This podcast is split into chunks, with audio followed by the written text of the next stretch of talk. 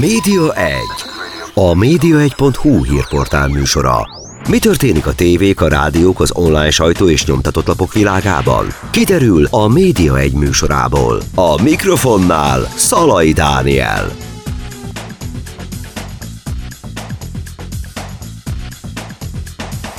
Köszöntöm Önöket, ez a Média egy Forgács Marianna vendégem, a Biztos ügyvezetője. Szia Marian! Szia Dani! A közösségi média nagy tudora, szakértője vagy, még mindig, és ez nem múlik nálad, úgy tűnik. Igyekszem. Rengetegszer voltam már vendégünk, és mindig, mindig tök jókat mondasz, tök érdekeseket, és hát ez gondolom most sem lesz így, vagy most nem lesz másképpen. Jól indul a beszélgetésünk, szóval... Oké, okay. koncentráljunk. Szóval annyi minden történt mostanában a közösségi média területén, hogy azt gondoltam, hogy érdemes ismét leülnünk és átbeszélnünk, hogy mi minden történik. Például ugye a mai nap egyik fejleménye, hogy akkor megjelentek ezek a kék pipák a, a Twitteren, ahol pénzért lehet ezeket megszerezni. Mi annak idején próbáltuk még a Facebookra egyébként a, a média egy számára ezt a kék pipát kérni. Többször beküldtünk mindent, amit ott kértek, hogy miket írtak rólunk, meg mi miket írtunk, meg ilyesmi, és minden egyes alkalommal elutasították kb. egy pár percen belül. Ez azóta sem változott, de most a hírek ugye arról szólnak, hogy lehet, hogy majd ott is lesz. Hogy működik a Twitteren most ez az egész? Ugye ez volt a, az első hír, hogy akkor a, a Twitteren majd elérhetővé válik ez a fizetős kék pipa, és ugye elég uh, nagy visszhangja volt ennek, mert hogy látható volt olyan, hogy nem feltétlenül azok a felhasználók vásárolták meg ezt a kék pipát, akikre valószínűleg a fejlesztők és Elon Musk is gondolt első körben, Viszont ez tényleg működik, és ez egy élő dolog.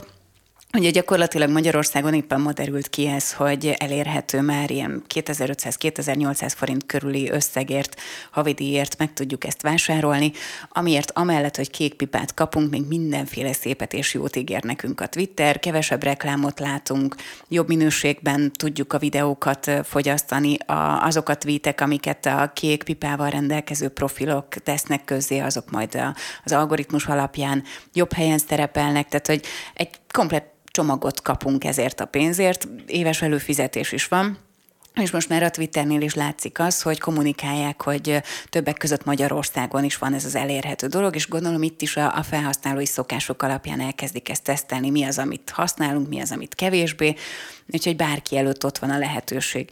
És ugye ezen felbuzdulva, hogyha már ott volt az úttörő, és, és a nagy hullámokat, amit a felháborodás miatt keletkezett, azt már így sikerült felfogni a Twitternek, akkor nyilván jött a Meta is, és belengedte ezt, hogy akkor ők is hasonlót terveznek.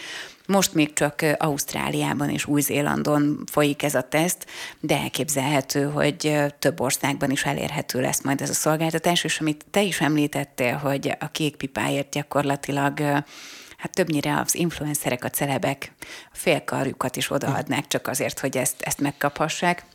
Ezt kihasználták a, az adathalászok is, és nagyon sok olyan hírről hallhattunk, akár csak az, el, az elmúlt időszakot tekintjük, amikor bedöltek ezek az emberek, cégek annak, hogy kék pipát ígértek nekik akkor, hogyha megadják a belépési adataikat. Aha. Tehát, hogy e- ez egy valós igény, amire, amire nagy szüksége van a, az embereknek, a celebritásoknak, influencereknek, cégeknek, úgyhogy itt van, ki lehet fizetni, és lehet használni. Ez nem csak egy olyan forrás, ahol ismét pénzeket lehet elkérni valamiért, hiszen a végén, hogyha mindenkinek ilyen kék pipája lesz, akkor tulajdonképpen semmilyen kiváltsággal már nem fog járni. De nem lesz mindenkinek kék pipája, csak annak, aki ezt kifizeti. Tehát szerintem sokkal érthetőbbé teszi ezt a dolgot, hogyha mondjuk a YouTube prémiumra gondolunk, vagy a Spotify-ra, hogy reklámok nélkül használjuk. Azt sem használja mindenki reklámok nélkül, tehát de valószínűleg neked is vannak olyan ismerőseid, akik két zeneszám között igenis meghallgatják azt a reklámot, és nem hajlandóak Én meghallgatom. fizetni. Én meghallgatom. nem csak pont. az ismerősöd e, Már csak szakmai kíváncsiságból is egyébként, hogy kik a hirdetők, tudod, én figyelem, uh-huh, és ugyanez persze. a YouTube-on is, hogy, hogy a választások előtt például figyeltem, hogy állandóan ilyen kormányhirdetések futottak, tehát a YouTube-ot is elárasztották ezek, úgyhogy én nem fizettem pont ezért. Pedig de, zavaró. De ott van a lehetőség egyébként, de ez nem jelenti azt, hogy akkor mindenki ki fogja fizetni.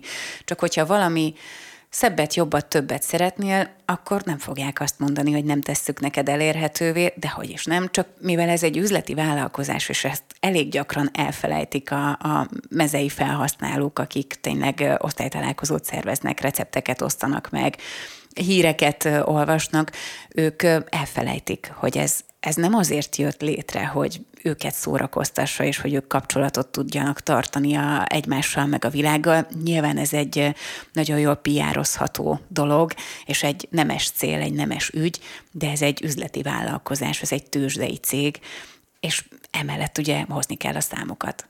Ugye egyébként a Twitter elég nagy bajban van, úgy tűnik kívülről legalábbis, hiszen egy csomó embert Elon Musk miután megszerezte, kirúgott, aztán volt, aki maga mondott fel, most az elmúlt napokban is volt egy hírünk, hogy 200 embert rúgott ki. Mekkora a baj szerinted? Már voltak ilyen RIP Twitter, meg hasonló hashtagek? Igen, és ezek kipörögtek. És a, és a Twitter megy tovább. Tehát, hogy szerintem ez szakmai szempontból is egy elgondolkodtató dolog, mert hogy nagyon trendi ilyen cégeknél dolgozni, meg nagyon jól mutat az önéletrajzunkban, hogyha ezeken a helyeken eltöltöttünk valamennyi időt, és ott dolgoztunk. De az, hogy ennyi embert ki lehet rugni, nyilván hatalmas visszhangja van, de megy tovább a dolog. És nem feltétlenül hallunk arról, hogy leállt volna a Twitter, vagy kardinális problémák lettek volna, káosz lenne a, Twitter rendszerében, elképzelhető, hogy a színfalak mögött azért serényen dolgoznak és próbálják a tüzet eloltani, de hogy Eltelt azért már néhány hónap azóta, hogy ezek a hírek napvilágot láttak, hogy tényleg nagy mennyiségben elkezdték elbocsátani, és nem szép módon az ott dolgozókat de működik, továbbra is működik, és ugye nem csak a, Twitternél, hanem egyéb hasonló, trendi, a digitális világban jártas, vagy tevékenykedő cégeknél hallunk erről híreket, hogy elküldenek elég sok dolgozót. Szóval lehet, hogy ők is végig gondolják, és lehetett olvasni arról is, hogy racionalizálnak egy picit a pandémia utáni, megváltozott munkavégzés, home office, irodai jelenlét, aztán az infláció, ami tényleg az egész világon jelen van, a háború okozta hatások, úgyhogy ez mind-mind befolyásolhatja ezt a dolgot, és lehet, hogy egy teljesen racionálisabb munkavégzés, munkafolyamat, struktúra áll be, és kiderül, hogy fele annyi emberrel is el lehet végezni ezt a munkát. Egyébként tényleg nagyon csúnya volt, ahogy zajlott ez az egész. Voltak olyan dolgozók, akik abból tudták meg, hogy nem tartanak rájuk igényt, hogy egyszer csak nem működött a, volt ez a Slack csatornájuk, tehát amit belső kommunikációra használtak, és nem működött számukra a profil egyszer csak. Igen, és ugye hát ez nyilván nem a legszebb megoldás volt, ahogy próbálták ezt a tudomásukra hozni. Ugye arról is hallottunk, hogy volt egy olyan forduló, ahol alá kellett írni azt, hogy már pedig a következő időszakban nagyon sokat kell dolgozni. Vállalod, uh-huh. vagy köszönjük akkor, hogy itt voltál, de akkor mehetsz utadra.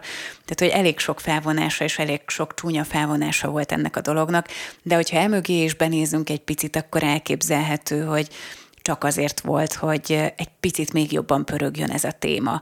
És hogy az, hogy Musk oda ment, és gyakorlatilag felrugott mindent, már maga, hogy megérkezett a, a Twitternek a, az irodaházába is, ugye egy ilyen belső viccet kihasználva, hogy az is annyira látványos, ilyen teátrális volt, hogy valószínűleg ezek a lépések, amik hát nem túl empatikusak és, és nem túl humánus ö, megoldások, elképzelhető, hogy ezért születtek, mert hogy ő szerette volna, hogyha továbbra is a középpontban van. Ugye a, Tesla részvényeit nagyon szépen befolyásolta ő a tweetekkel, hogy akkor most éppen mi az, ami pörög, mi az, ami nem, hogy áll ez Kicsit a Kicsit manipulálta is, igen. Igen, tehát hogy én nem gondolom, hogy ez, ez ilyen légből kapott, és éppen egy kedreggel felébred, és azt mondja, hogy már pedig ezt fogom csinálni, hanem hogy van-e mögött szerintem valamilyen stratégia, nem biztos, hogy olyan, ami, amit így kívülről végignézve átláthatónak és logikusnak tűnik, de szerintem az ő fejében azért megvannak a lépések. Azért az is érdekes volt, ha már Elon Muskról beszélünk, hogy volt egy olyan hír, hogy Muskot zavarta, hogy az ő posztjait nem látták elegen, és akkor rászólt a programozóra, hogy hát valamit csináljanak már. A programozó valamit visszafeleselt neki, őt kirúgta, és aztán utána elárasztották az ő posztjai az egész Twittert. Van valami Szabályozása egyébként annak, hogy egy tulajdonosnak milyen jogai lehetnek egy ilyen platformon, bármit megcsinálhat, és akkor gyakorlatilag, hogyha ő úgy ébred reggel, hogy hát akkor az ő posztjai több elérés kapjanak, akkor több lesz? Az övé a cég. Uh-huh. Tehát, hogy bármit, amit szeretne. Oké, okay, hogy vannak etikai uh, dolgok, amiket szerintem azért ő sem szeretne uh, átlépni, de gyakorlatilag azt csinál, amit akar. Nem tudom, hogy egyébként a tulajdonosi dolgok azok hogy vannak szabályozva, de ugye pont ez a tőzsdei jelenlét, ami az ő belépésével és azzal, hogy ő megvásárolta ezt a céget, mert az sem feszélyezi. Tehát, hogy gyakorlatilag amit csak szeretne, mit csinálnak a userek, akik nem fizetnek a, a szolgáltatásért? Most verik az asztalt, hogy az én tweetemet bezzeg nem látják, és miért látnák? Hát minden esetre nem, nem volt nagyon pozitív a felhasználók körében az ő érkezésének a fogadtatása, nem volt, nem, nem fogadták tártkarokkal mondjuk így a Twitter posztok alapján, sokan el is hagyták a Twittert. Láttál esetleg arról valami statisztikát, hogy hány ember ment el, mert hogy ráadásul voltak ilyen hírek is, hogy indulnak ilyen versenytársak, meg ilyesmi. Igen, elég sok alternatíva volt. Mi is egyébként úgy emlékszem, hogy írtunk erről cikket, de teljesen más elven működnek azok, a, azok az oldalak, amik így hát eddig is működgettek, és ez egy nagyon jó apropó volt arra, hogy a Twittertől elcsábítsanak felhasználókat. Nem láttam konkrétan számokat ezzel kapcsolatban, hogy mennyire csökkent a, a regisztráltak, vagy a aktív felhasználóknak a száma, de én nem gondolnám azt, hogy drasztikus lenne ez a dolog. Tehát, hogy megvolt a botrány, megvolt a balhé, és minden csoda három napig tart, megy minden tovább. Oké, hogy jönnek ezek a butaságok, a, mi volt ez legutóbb, ez a két lépcsős hitelesítés, hogy SMS-sel nem fogod tudni már a fiókodat megvédeni, mert hogy Spórolni akar a cég, hogy ne kelljen SMS kiküldeni? Hát gondolom, hanem hogy kell valamilyen külső autentikáló alkalmazást használnod, mert hogy ezt kivezetik, vagy fizetsz. Aha. Tehát, hogy ez Mondjuk ez még érthető is valahol, hát mégis egy régi technika, meg tudod oldani az autentikációt ezekkel az applikációkkal, és ugye vannak ilyen Google hitelesítő, meg ilyesmi, ami...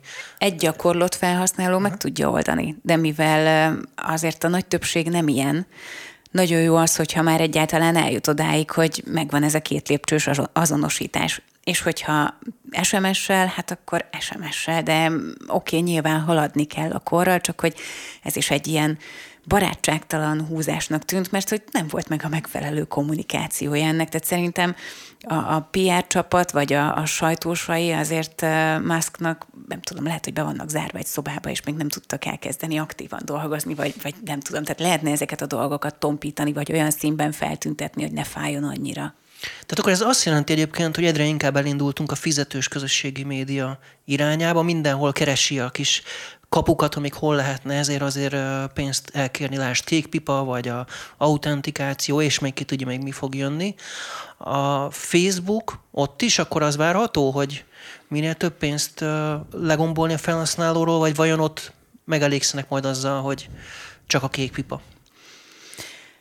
Szerintem azért figyelni fogják azt, hogy hogyan változnak a felhasználói szokások, hiszen azért az elmúlt években sem úgy használjuk már a Facebookot, az Instagramot, mint ahogy akkor, amikor kitalálták ezt az egészet. Szerintem az egyébként, hogy elérhető a kék pipa egy bizonyos havidíjért cégeknek, influencereknek az egy nagyon jó dolog, mert hogy ez egy teljesen legális útja annak, hogy ezt, ezt megszerezzék. Egyébként eddig sem volt ingyenes, teljesen ingyenes a, a cégeknek, vagy azoknak, akik mondjuk bevételre szerettek volna szert tenni a Facebookon vagy az Instagramon. Az organikus elérést gyakorlatilag a nullához sikerült lecsökkenteni. Tehát magyarán hiába van sok-sok ezer, vagy sok tízezer követője valakinek, hogyha egyébként posztol, akkor csak egy nagyon pici kis százalékához fog eljutni. Bizony, ha egyáltalán eljut, úgyhogy éppen ezért, hogyha szeretne valaki ott elérést, elköteleződést, akkor fizetni kell ezért, hirdetni kell a posztokat, vagy, a, vagy az egyéb tartalmakat. Tehát, hogy nem gondolom, hogy aki eddig uh, hivatal, vagy cégszerűen, üzletszerűen használta ezeket a platformokat, az teljesen ingyenesen meg tudta tenni, és eredményt ért el ezzel. Tehát, hogy eddig is fizetni kellett, most kinyitnak még egy kis kaput, ahol további extra dolgok várnak minket, ha fizetünk érte de reklámoktól nem lehet megszabadulni továbbra sem. Tehát, hogyha fizetsz, olyan nincs még, mint a mondjuk a Netflixen ugye érkezik ez a csomag, hogy valaki egy összeget bead, és akkor, vagy kevesebb összeget fizet be, és akkor cserébe reklámokat kap.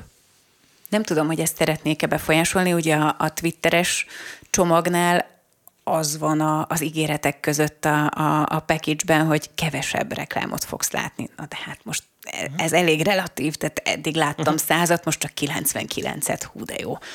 Úgyhogy elképzelhető, tehát hogy szerintem az valahogy az az érzésem így ezeket a social media platformokat tekintve, mint hogyha lenne egy osztálynyi, nagyon kreatív gyerek, és mindig van egy nagyobb hangú, aki elviszi a balhét, de utána megcsinálják a mhm. többiek is ugyanezt.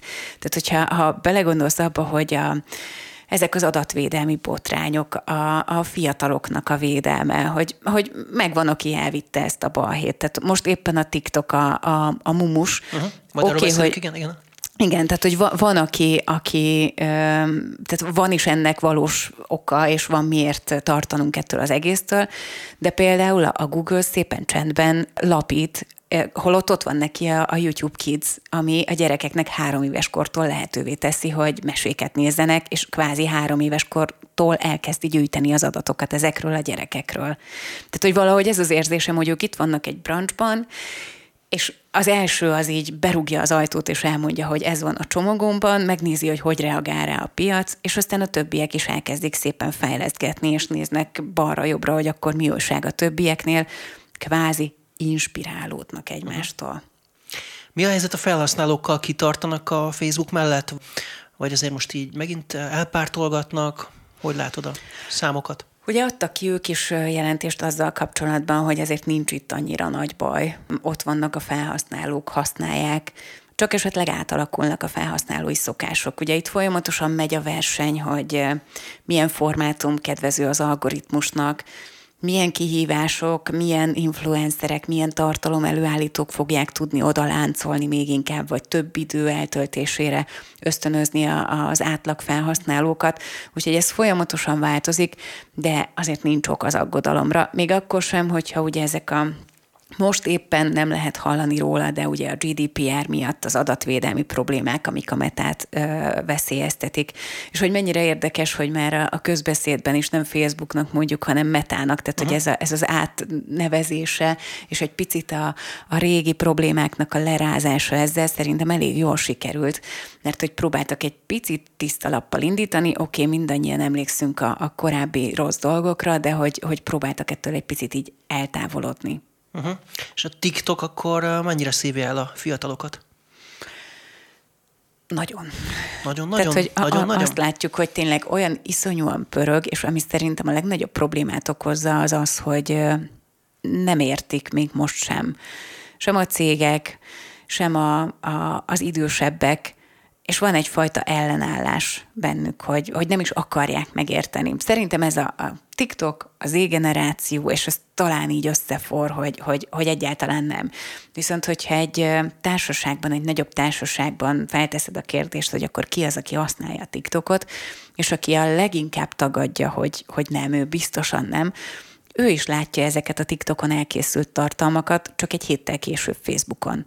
Tehát, hogy ezek átszivárognak, uh-huh. még akkor is, hogyha nincs ott az app a telefonodon, az ott készült tartalmakat, trendeket, meg fogod látni, el fog hozzád jutni, tehát hogy olyan szinten áthálózza, az, átszövi az életünket, hogy nem, nem tudod már elkapni a tekintetedet, hogy ne nézz oda, és ne láss egy TikTok tartalmat. Én többször neki futottam a TikToknak, legutóbb egy hónapja, hogy levettem a telefonról, mert hogy annyira szívta le az akkumulátort, mint hogyha tényleg beépült volna a telefonomba a kínai kormány vagy valaki, pedig ezt ugye tagadják, hogy lenne ilyen bármi megfigyelés, de pont most írtuk meg tegnap, hogy az Európai Parlamentben is betiltják a használatát a, a TikToknak. Te nem tapasztalsz ilyesmit, hogy, hogy ennyire meríteni például a telefonodat? Hát az én telefonomon annyi minden fut, hogy nem, nem tűnik föl. Megmondani. Igen, nem tudnám megmondani, hogy melyik meríti jobban. De egyébként nem, tehát hogy eh, nyilván olvastam én is ezeket a, ezeket a híreket, hogy az ilyen kormányzati eszközökön ezt nem, és ugye kezdődött az USA-ban, és aztán ment tovább ez a hír. Szerintem érdemes erre odafigyelni, mert csak azért is, mert hogy én is ugye ügynökségi vezetőként azért az ügyfeleinknek kell, hogy tudjak tanácsot, vagy, vagy valami olyan biztatót mondani, ami, ami a, a social media jövőjére vonatkozik. És igazából én azt látom, hogy picit, mintha ennek drukkolnának a, a résztvevők, azok, akik nem fogadják el, vagy nem tudják, hogy mit lehetne tenni a TikTokon, hogy akkor egy gondol kevesebb. Tehát akkor végre le van tiltva, mert hogy nem GDPR kompatibilis, biztonsági problémát jelent, úgyhogy akkor nem lesz elérhető, de ez nem jelenti azt, hogy hátra lehet dőlni, és azt lehet mondani, hogy akkor lehúzom a listámról, végre ezzel sem kell kínlódni, mert hogy azok a felhasználói szokások, az a rengeteg tartalom előállító, aki ott van, és a napi akár két, három, négy videót elkészíti, ő meg fogja találni azt a platformot, ahol ezt megteheti. És a cégeknek meg ugye kellenek ezek az influencerek, ezek a kreatív content creatorok, Úgyhogy nem, nem dőlhetünk hátra, mert hogy ez annyira benne van, és nem csak az X generációnak, az, vagy nem csak, igen, nem csak az Z generációnak az életében, hanem a többiekében is. Úgyhogy ezt muszáj valahogy kezelnünk. És egyébként csak zárójában jegyzem meg, hogy mivel ugye a TikTok körül most így elég sok hát felhő, vihar felhő uh-huh. kezd Negatív hírek. Igen, igen, hogy nem vagyok abban biztos, hogy mondjuk a, a Metánál lévő, vagy a Google-nél lévő uh-huh. szakemberek nem dörzsölik most egy picit a tenyerüket, hiszen hogyha ezekre a rövid videókra gondolunk, akkor Instagramon ott a Reels, uh-huh. YouTube-on ott van a Shorts, tehát hogy ezek a tartalom előállítók esetleg, ha bármi probléma történne, akkor ott megtalálhatják a célközönségüket. Én sajnálattal töröltem le egyébként, mert már tényleg éreztem magam, hogy kezd kialakulni ez a fajta függőség, hogy na néztem, néztem tovább ezeket a videókat, ugye eteti magát azzal, hogy mindig mész lefelé és végtelenségig tudsz görgetni, sosem fogynak el, nincs ez az érzés, hogy na akkor a mai újságot kiolvastuk, és lehet tovább menni, tehát mindig, mindig újabb, meg újabb jön, és na még ezt megnézem, jaj, de jobb az is, jaj, de jó, tehát hogy tényleg végtelenséggel lehet rajta időzni, és ugye most bevezették ezt a korlátot, vagy bevezetik a, ezt a korlátot a 18 év alattiaknak, csak maximum egy óra lehet, de valahogy ezt mégis ki lehet kerülni, akkor mi értelme van? Sajtó, PR, tehát tök Aha. jól hangzik, tehát hogy mindenki ugye azt mondja, hogy jaj, a fiatalok, és meg kell óvni az ő lelki világukat, és itt van egy gumicsont, amit, amit dobtak, hogy akkor itt van, meg lehet oldani, 60 percig fogja látni, és utána, hogyha beírja a jelszót, akkor nézheti tovább. Tehát végül is a felhasználóra bíztunk mindent ugyanúgy, mint előtte is, csak egy kis macerával több, hogy akkor még meg kell csinálni ezt a kódot. Igen, de ugye van olyan lehetőség is, hogy a, a szülő profilján keresztül fogja tudni a gyerek nézni uh ezeket a tartalmakat. Értem, nagyon kedves kezdeményezés, de gondoljuk már végig, hogy mennyire életszerű ez a dolog.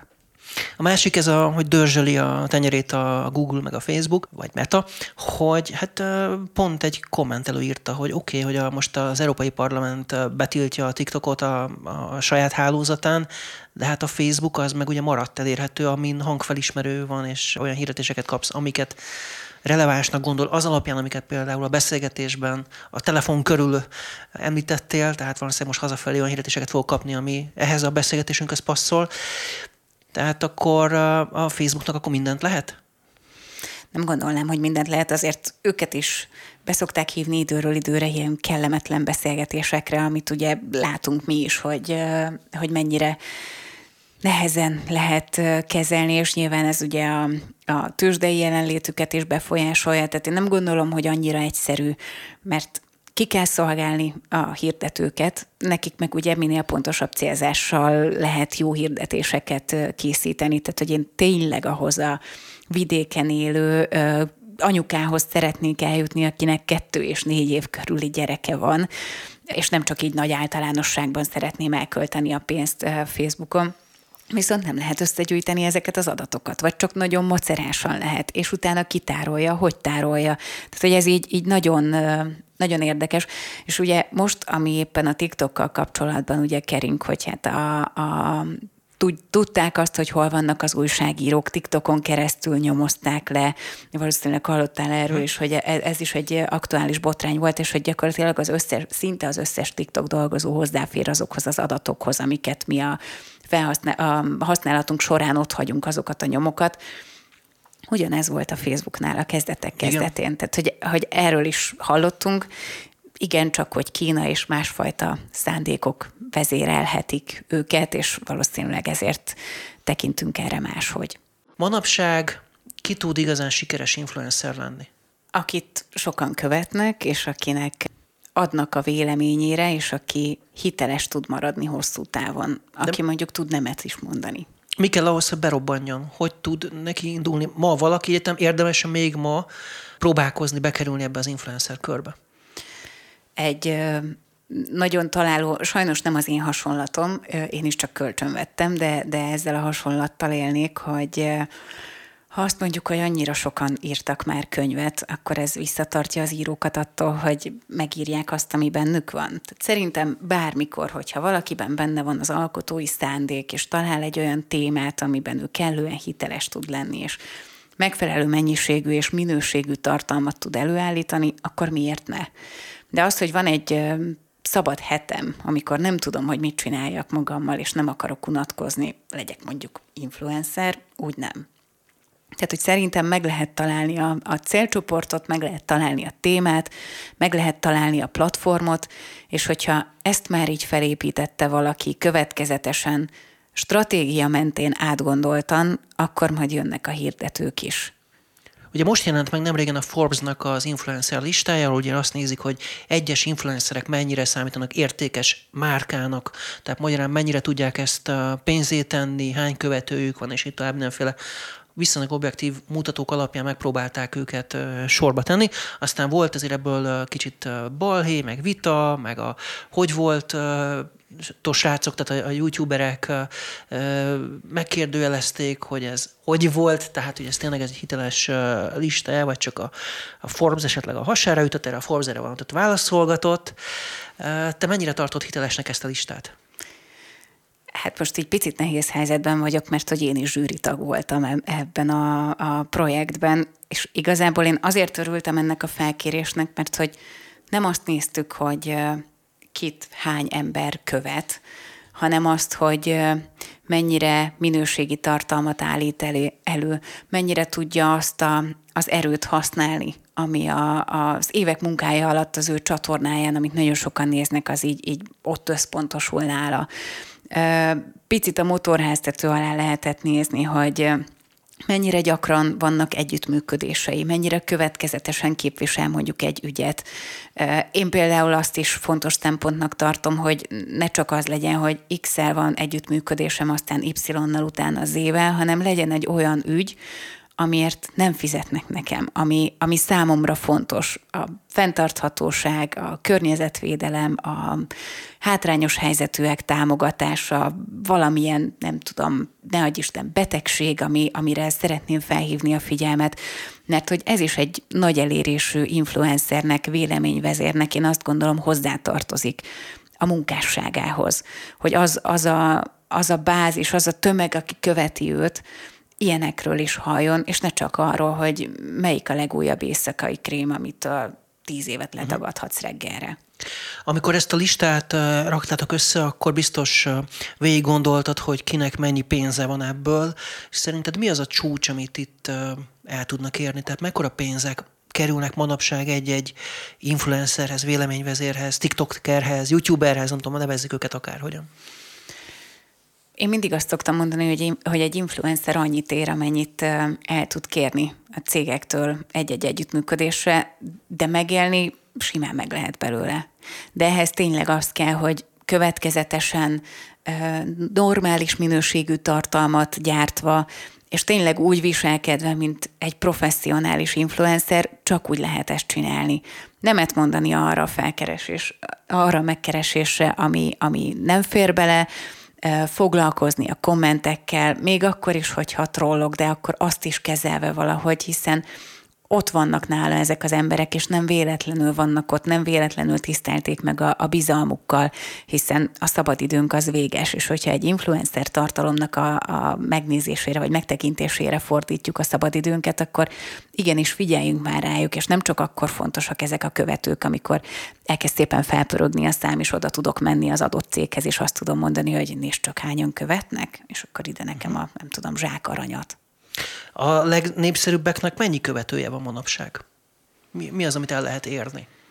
határa csillagos ég. Tehát, hogy, és azért nehéz ez, mert pont ma beszélgettünk ezzel kapcsolatban egy ügyféllel, hogy vannak olyan influencerek, akiről mondjuk, akikről mondjuk köztudott, hogy hát nem félnek vásárolni követőket. Uh-huh. És hát az, az teljesen más kategória. Tehát értem, hogy ott van egy szép nagy szám, de akkor, amikor mondjuk hozzánk fordul egy, egy partnerünk, és azt mondja, hogy szeretne influencerrel együtt dolgozni, egyrészt örülünk neki, mert hogy szerintem 2023-ban ez elengedhetetlen egy, egy kampányhoz.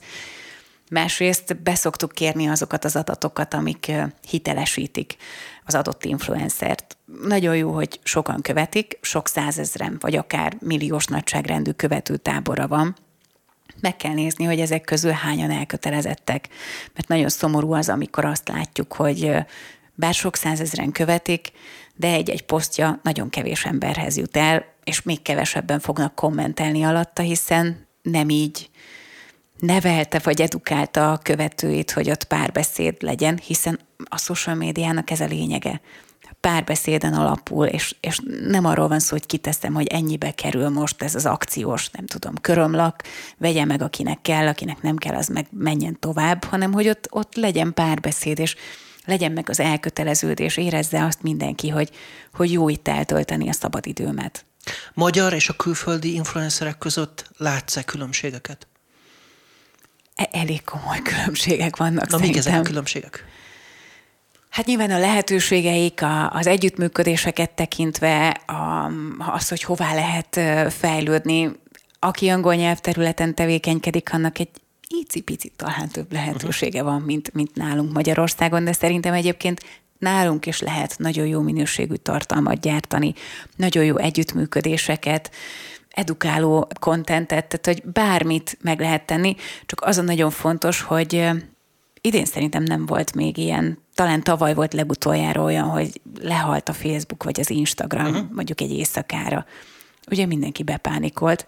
Képzeld el azt a rengeteg influencert, akinek igazából uh-huh. semmi nincs a fejében, csak az, hogy szép, és, és lefotózza magát különböző pózokban. Tehát szerintem az, aki, aki social média nélkül is tudna alkotni, nagyon jó, hogy itt vannak ezek az eszközök, de hogyha ott van a fejében az a tudás, azok a gondolatok, hogy hogy, hogy néz majd ki mondjuk egy videó, vagy struktúrában látja ezeket a dolgokat, őket nem kell félteni. És igazából a cégek velük szeretnek dolgozni. Sőt, tudjátok, az az érdekes, hogy van, akinek még tudás nélkül is megy, tehát hogyha az instasztárokat nézed, ahol tényleg csak gyönyörű nőket vagy férfiakat láthatsz, és nem tudom hány millió követővel rendelkezik, tulajdonképpen akkor nem is kell, hogy fejben rendben legyen. Hát ez egy nagyon magas labda volt, én ezt nem csapnám le, de tudod, van az a mondás, hogy hogy modell vagyok, hol Instagramon, és te uh-huh. hát bankár monopoliban. Tehát, hogy körülbelül ugyanolyan súlya van ennek a dolognak, de kereslet kínálat. Tehát, hogy ezeket a képeket is megnézik, ezeket a képeket is lájkolják, és ezek a fiúk, lányok is kapnak szponzori megkereséseket, hiszen vannak olyan cégek, akiknek ők jelentik a célcsoportot. Hogyha egyébként egy influencer most fut neki az egésznek, akkor azt kell mérlegelnie, hogy melyik platformon indul el, és akkor azt mondod, hogy ha mondjuk a feje az kicsit üres, akkor menjen az ilyen fotó megosztók felé, de ha van valami tudása, na akkor hova menjen? Akkor menjen YouTube-ra, vagy menjen TikTokra, vagy menjen Facebookra, vagy mindegyikre? Hát attól függ, hogy mennyi ideje van, mennyire gondolja ezt komolyan, és hogy mit akar ezzel az egésszel. Mert hogy szerintem ezt felejtik el nagyon sokan feltenni a kérdést, hogy, hogy mi a cél rövid, közép és hosszú távon, és az nem válasz, hogy, hogy gazdag akarok lenni, és fénycsillogás az, ami kell nekem, hanem, hanem egyáltalán miért csinálod ezt az egészet, miért ölsz ebbe bele mondjuk napi 8-10 órát, mi lesz ennek a, ennek a folyamatnak a végén. És ugye ezt azért is fontos átgondolni, mert hogy a fiatalok leginkább influencerek tartalmait fogyasztják. Tehát nekünk is készül most a, a tini kutatásunknak a, a harmadik felvonása. Először volt 2019-ben, aztán 21-ben, és most jön a harmadik. És az előző két alkalommal is azt láttuk, hogy a 14 és 25 év közöttieknek elég jelentős része, és ugye ez a szám folyamatosan emelkedik, influencer szeretne lenni. De miért? Tehát nem beszélget el velük senki, csak azt látjuk, hogy, hogy ott a, a, ettől a szponzortól érkezett ajándékcsomag, elutaztatják máshová, megkapja a táskát, a, ott nyaral, ahol, és nyilván ez egy fiatalnak, akinek még változik az, hogy mi a fontos az életben, és mi kevésbé, ez lesz a, a motiváció, és ilyen szeretne lenni. Uh-huh.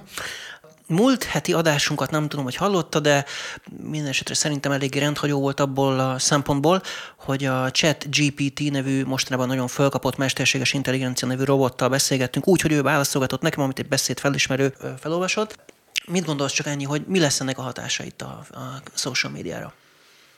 Szerintem egyre többen elkezdik majd használni, de nem gondolnám azt, hogy egy varázsütésre átveszi majd nagyon sok embernek a munkáját. Segíthet, hogyha ezt okosan tudjuk használni, akkor nagyon megkönnyítheti a dolgunkat. Úgyhogy én nem félek tőle, inkább arra ösztönöznék mindenkit, hogy nézze meg, hogy mi ez tulajdonképpen. Uh-huh. Te már használod? É, igen, volt már rá példa, hogy használtam, és egyébként tényleg nagyon jó és, és hasznos. Közösségi média posztokat írottál már vele? Én nem, de a kontenteseink már igen. Tehát, hogy ki kell ezt próbálni tényleg, és, és nem, nem az fog történni szerintünk, hogy átveszi a helyüket, hanem olyan embereket fognak majd a cégek keresni, akik tudják használni ezeket az eszközöket, ami nagyon sok munkaórát spórolhat meg nekünk, és nagyon hatékonyá teheti a, a, az életünket. Hát ennyi fért bele a mai beszélgetésünkbe Forgács Mariannal, a B-Social ügyvezetőjével, social média szakértővel. Nagyon szépen köszönöm, hogy bejöttél ide a Média egybe. Várunk ide téged vissza máskor is. Köszönöm, hogy itt lehettem. Köszönöm, viszont hallásra egy hét múlva jelentkezik újra a Média egy. Visszagatható az adás a média1.ról, webcast.ról, Spotify-ról, iTunes-ról és 15 rádió is megismétli ezt a beszélgetésünket. Viszont hallásra Szalaj Dániát hallották.